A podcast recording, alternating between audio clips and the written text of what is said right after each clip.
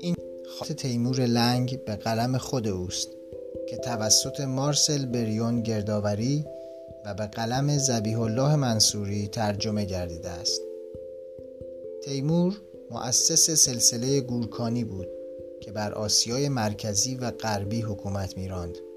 و به اشتباه خود را از نژاد چنگیز می‌دانست وی در سال 714 هجری خورشیدی در شهر کش به دنیا آمد که پس از به قدرت رسیدن آن شهر را به یکی از زیباترین شهرهای زمان خود تبدیل کرد به قدری مردم این شهر در رفاه بودند که یک متکدی در آن یافت نمی‌شد.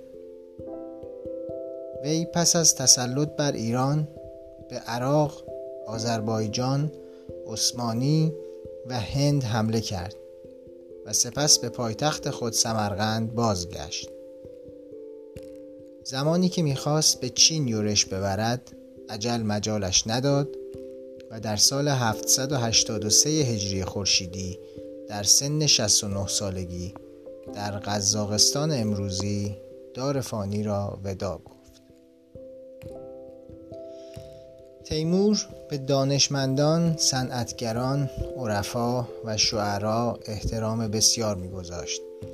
به طوری که منزل این افراد در شهرهایی که به دست وی سقوط کرده بودند همیشه محل بست بوده و مردم در صورت پناهنده شدن به آن منازل در امان بودند.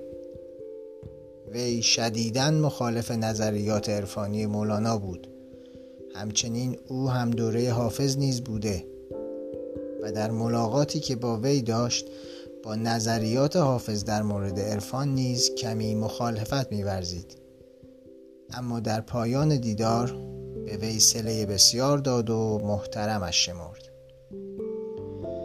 او در هر شهر که آن را به تسخیر خیش در می آورد با عرفای آن شهر به مناظره می پرداخت و چون خود حافظ کل قرآن بود و حتی آن را از انتها به ابتدا می خواند دارای معلومات شرعی بالا بود. ولی متاسفانه با برداشت نادرست از بعضی مسائل دینی خود را در مقامی می‌دید که حکم خیش را برابر با حکم خدا و کاملا به حق می‌دانست. به عنوان مثال مردم تمام شهرهایی را که در مقابلش مقاومت می کردند مرتد دانسته و لذا حکم واجب القتل بودن آنها را امضا می کرد.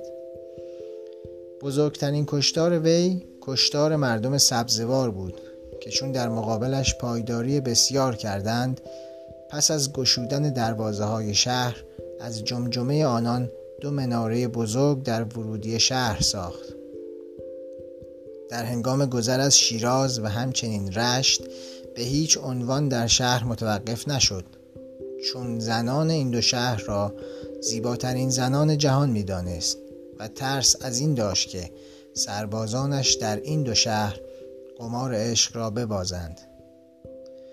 به جز دو سال در میان سالی به هیچ عنوان شبها در دارالحکومه به استراحت نپرداخت و با خود عهد کرد تا پایان عمر همیشه شبها برای استراحت در بیابانهای خارج از هر شهر سکونت کند. خلاصه کلام این که تیمور دارای هوشی سرشار اراده پولادین و پشتکاری ستودنی بود که همین عوامل باعث کردید وی در هیچ جنگی تا پایان عمرش شکست نخورد.